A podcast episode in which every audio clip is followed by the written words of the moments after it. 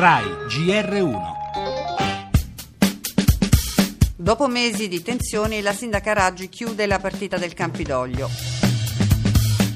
Al bilancio va Andrea Mazzillo, suo fedelissimo e già capo dello staff in Campidoglio. Assolutamente uno spirito partecipativo, noi vogliamo costruire proposte. Mentre alle partecipate è chiamato Massimo Colomban, imprenditore vicino alla Casaleggio Associati. Sono un imprenditore che ha gestito sempre bene e ho risanato due aziende pubbliche.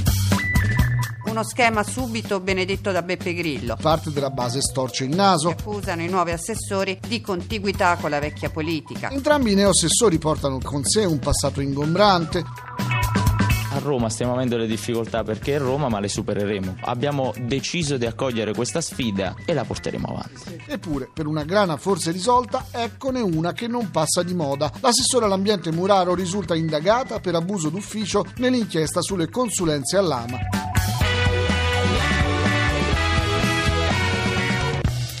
Acque agitate, ma la tempesta sembra alle spalle, è un po' questo il senso delle parole di un fiducioso Luigi Di Maio. La giunta 5 Stelle in Campidoglio per settimane, una tela di Penelope che la sindaca Raggi non riusciva proprio a portare a termine, ora ha una sua fisionomia con i tasselli che ancora mancavano. Andrea Mazzillo al bilancio, Massimo Colomban alle partecipate, una scelta sostenuta in pieno dai vertici, molto meno dalla base che ha individuato nel passato dei due neo-assessori aspetti incompatibili con il DNA del movimento movimento. Attesa dalla prova dei fatti, la squadra a questo punto è completa, ma sul Campidoglio ancora incombe l'ombra del caso Muraro. L'inchiesta sull'assessore all'ambiente va avanti e promette ulteriori sviluppi.